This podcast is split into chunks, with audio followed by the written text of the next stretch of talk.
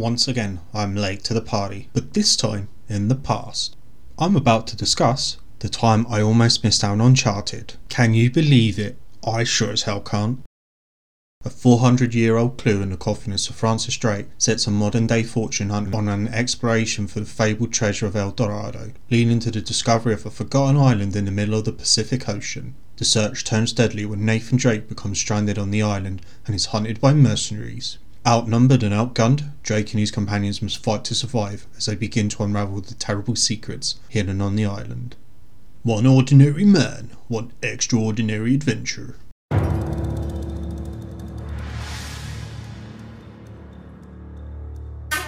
Ho ho, so you found the coffin. Oh, yeah. Drake faked his own death. He must have been onto something big. Yeah, well, we're gonna have every two-bit scumbag in the world racing us to this treasure if we don't get moving. Right now. I was promised treasure on this goddamn rock.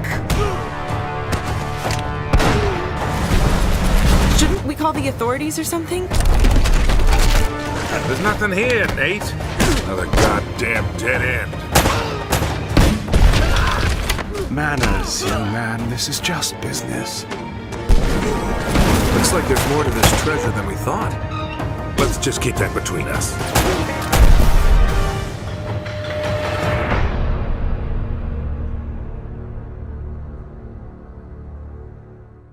Before we go any further, I actually have a criticism to throw at Uncharted. I actually just had to play the trailer for the remastered PS4 trilogy. The original trailer for this game used horrible nu metal music and it really does not represent the game. That could very well be a reason why I didn't actually jump into Uncharted immediately. Though that said, I still brought the Prince of Persia sequel, which is all nu metal. Right, let's get into some history.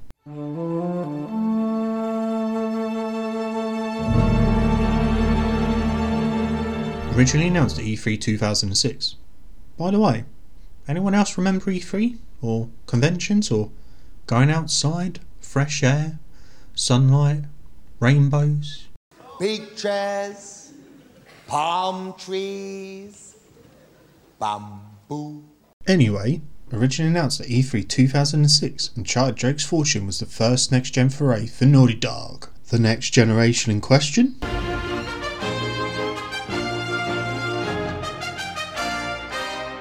Was the PS3. This game had actually been in development for two years prior to its ultimate release in November of 2007, where it blew away critics and fans alike, except me, because I was late to the party. See you at the party, Richter! The idea for Uncharted Drake's Fortune began when Naughty Dog decided to create a brand new IP rather than continue the story from the Jak and Daxter trilogy on the PS2. They wanted to create a franchise suitable for the new hardware, utilising realistic human characters instead of stylised ones, as well as create something fresh and exciting, ultimately termed as stylised realism. You can really see this in the game. A lot of the movements in the games are really fluid and don't break immersion, such as drawing your weapon, reloading, jumping through the air, totally not getting ragdolled by a grenade launcher blow. Yeah, I'd say they, they nailed that. Speaking of ragdolling, did you know that Nolan North actually did motion capture for his sequences in the game, as did his co star Emily Rose? I certainly didn't. I thought that was an Andy Serkis special.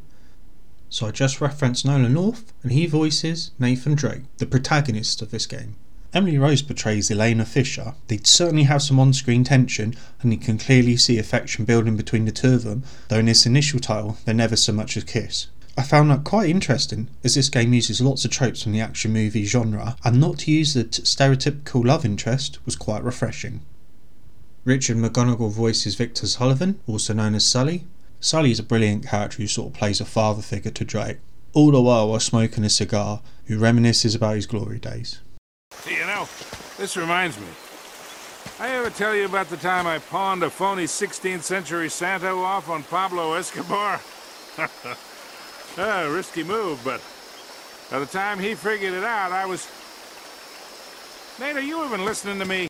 Gabriel Roman is voiced by Simon Templeman. The character of Roman is clearly playing homage to Belloq from Raiders of the Lost Ark. And for those of you not familiar, that's the smooth talking bad guy who at the start of Raiders of the Lost Ark takes the idol that Indy had worked so hard to steal, sorry, I mean archaeologically extract, whilst running away from a giant boulder. Dr. Jones, Again, we see there is nothing you can possess which I cannot take away. And you thought I had given up. Navarro is voiced by Robin Atkin Downes. Navarro is an interesting character who initially just seems to be more of a gun wielding henchman, who at the end actually turns out to be the big bad.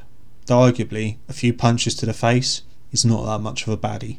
Interestingly, the early design for Nathan Drake was inspired to be a cross between Johnny Knoxville and Harrison Ford, and my lord, does he look peculiar. Plus, who goes on an adventure wearing sneakers? You wouldn't see me doing archaeological expeditions in sneakers. I'd be wearing proper hiking boots. You know where you're going, dress appropriate for the situation. Glad they tweaked the final design so our lead looks very similar to Nathan Fillion. More on that later. Probably the most interesting redesign is that of Elena, who in the original E3 trailer is actually a brunette tomboy with really short hair and had a completely different facial structure. It's unclear why the design was overhauled, but to be honest, I can't imagine Elena looking anything other than how she does in the final game. I must say, the music in this is sublime. Lots of orchestral pieces that just make me think of epic action films such as the Indiana Jones trilogy. Yep, it was a trilogy, there was definitely not a fourth film, they're definitely not making a fifth film, it was a trilogy that ended in 1989. Trilogy. Greg Edmondson was actually the musical composer for this game, though he was predominantly known for composing the soundtrack of cult TV series Firefly. Hey, Nathan Fillion link. This was the first time that Edmondson had actually worked on a game. And I must say he did a brilliant job. Speaking about the composition process, Edmondson revealed that he was very afraid about the project, noting that he turned up very late in the process, essentially at the game's completion, which gave him limited time to produce a soundtrack. In composing music for the game, Edmondson consciously avoided too many melodies and music to prevent repetition. He also knew that due to the setting of the game, which is predominantly set in a jungle and underground environments, he needed a more ambient approach. Edmondson also mixed ethnic instruments in with the orchestral themes, which is a technique he also deployed in the Firefly series. Hang around at the end of the episode to listen to this magnificence. We should probably also discuss the director of this game. Did you know? The director of this title's debut was actually on Legacy of Kain Soul Reaver. I am Raziel. Bet you didn't see that coming. Amy Hennig is the director in question. Not only did she direct this title, but she also contributed to the writing process, though ultimately that was uncredited. This is also the case for the sequels Uncharted 2, Among Thieves, my personal favourite in the series, and Uncharted 3, Drake's Deception. You may also be interested to hear that she's attached to direct Visceral Games' upcoming Star Wars project. Ooh! I think we've discussed the history of this title quite enough. I now want to talk about my initial experience with this game.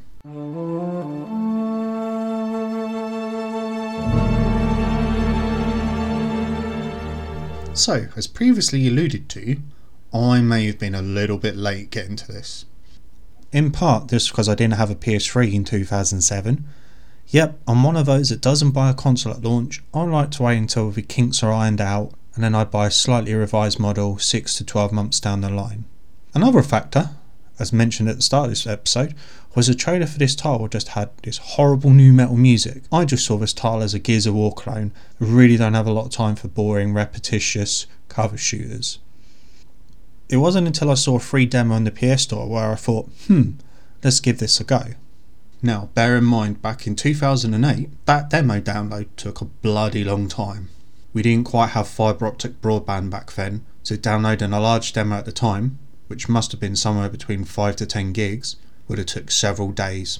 And when I did start it, the game starts showing Drake and Elena on the deck of a ship, Drake having just dug up a coffin of Sir Francis Drake, opening it to reveal absolutely nothing by a little journal. Here we learn that Elena's hosting essentially a travel show slash documentary slash tomb raiding style um, reality TV thing, and actually has a contract with Drake to film his discoveries. Drake, playing it fast and loose, actually maybe didn't get a permit to do this exploration, and they may be in pirate infested waters. Whoops. Sully? Uh, we got some trouble. Hurry it up. Okay, okay. What's going on? Uh, pirates. Pirates? Yeah, the modern kind. They don't take prisoners. Uh, sh- shouldn't we call the authorities or something? Yeah, that'd be a great idea, but we don't exactly have a permit to be here. What?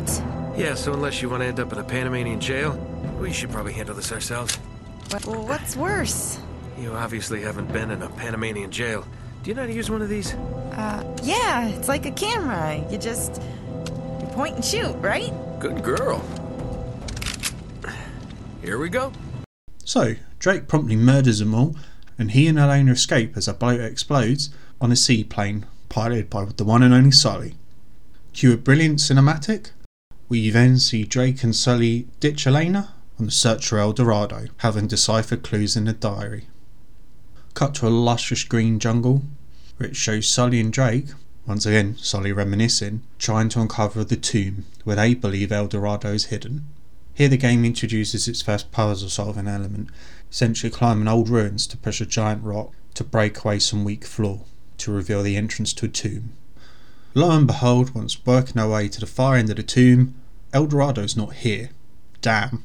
Sully seemed to think they'd be entering into a giant golden room, where it turns out El Dorado is actually a giant statue. Upon exiting the tomb and exploring a bit further, what did I come across? Bloody Nazi U boat in the middle of the jungle. What the shit? Drake, being Drake, decides to climb up a cliff face to enter the U boat to see what's going on. Herein, he discovers a golden coin.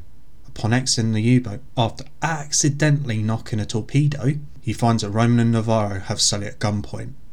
Fortunately, the U boat explodes, allowing Drake the opportunity to escape, but Sully is shot, presumed dead.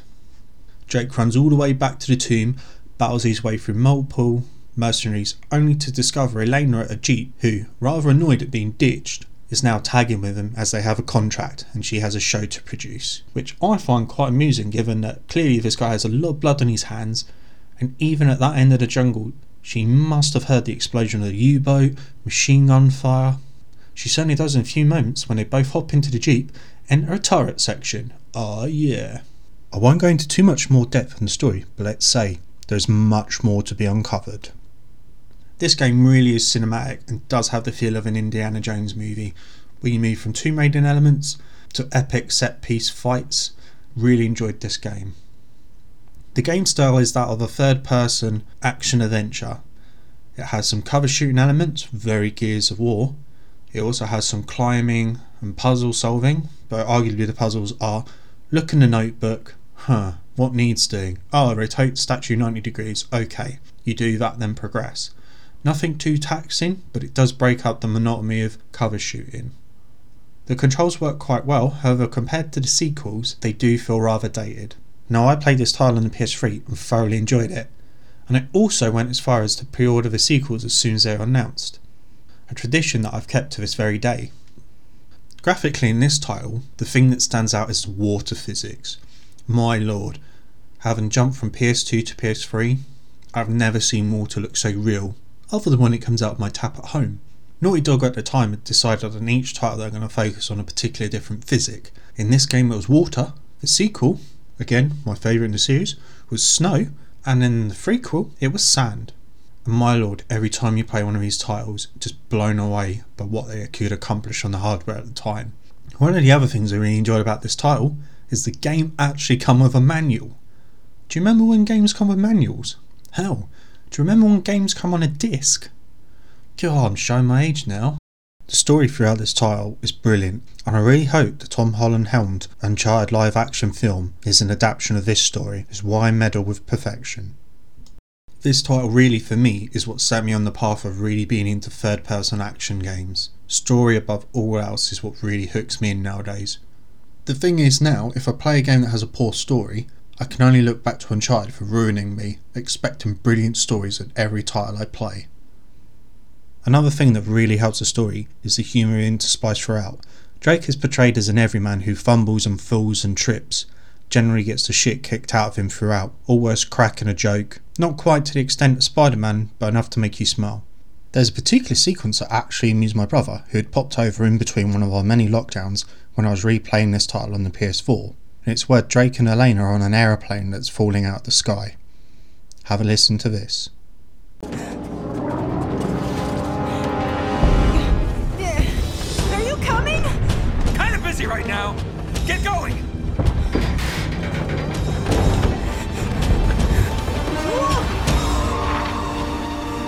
See you on the ground?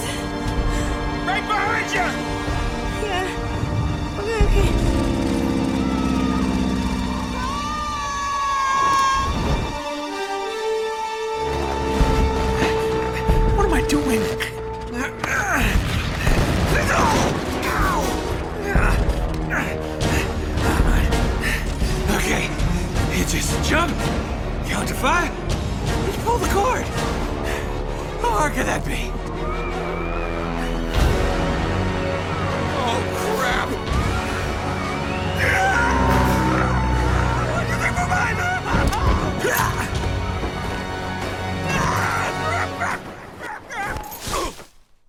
This actually made my brother pass a comment I should play this game.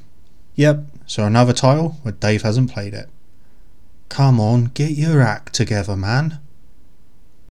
The combat in this game is actually quite interesting. In most cover shooters where you hide, your health regenerates, which is the same in this title, with the exception that the developers actually viewed this as luck. What they're saying is essentially Drake's really lucky, and as his luck runs out, the screen starts to darken and darken, and then you eventually get hit. So rather than him being a bullet sponge, what they're actually saying is multiple bullets are missing him until the one that connects. So by playing this on the harder difficulty where one hit kills you, essentially they're saying that that's a realistic mode because he's got no luck. And this again harkens back to the old action movies where you see the heroes making it all the way through the game without getting shot once. Essentially, they're lucky bastards. This was a novel twist and quite amused me, though not explicitly outlined in the game. I think it's about time we discuss scores. Now, as you might have suspected, this game did really well.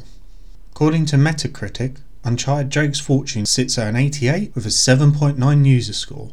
Play Magazine actually rated this game a full 100, stating Naughty Dog used the PS3 to reinvigorate the adventure gaming experience, combining key elements that every game holds dear in a game that looks and feels like a blockbuster film. I think they sum it up quite nicely. As mentioned, this game spawned numerous sequels, with two sequels on the PS3 and a further sequel on the PS4, and a spin off title. Not to mention that there was actually two titles released on the PS Vita as well, and let's not forget a motion picture is on its way. I think I can safely say that Naughty Dog knocked this one way out of the park.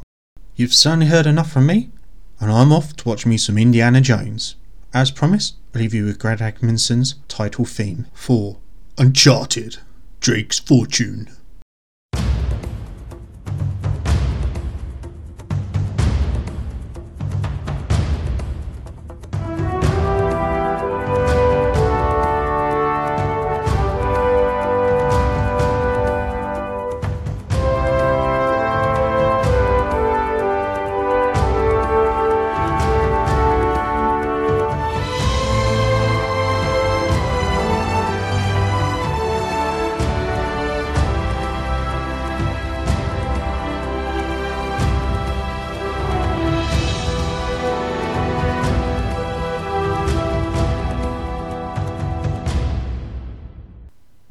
Almost forgot to say, Platinum did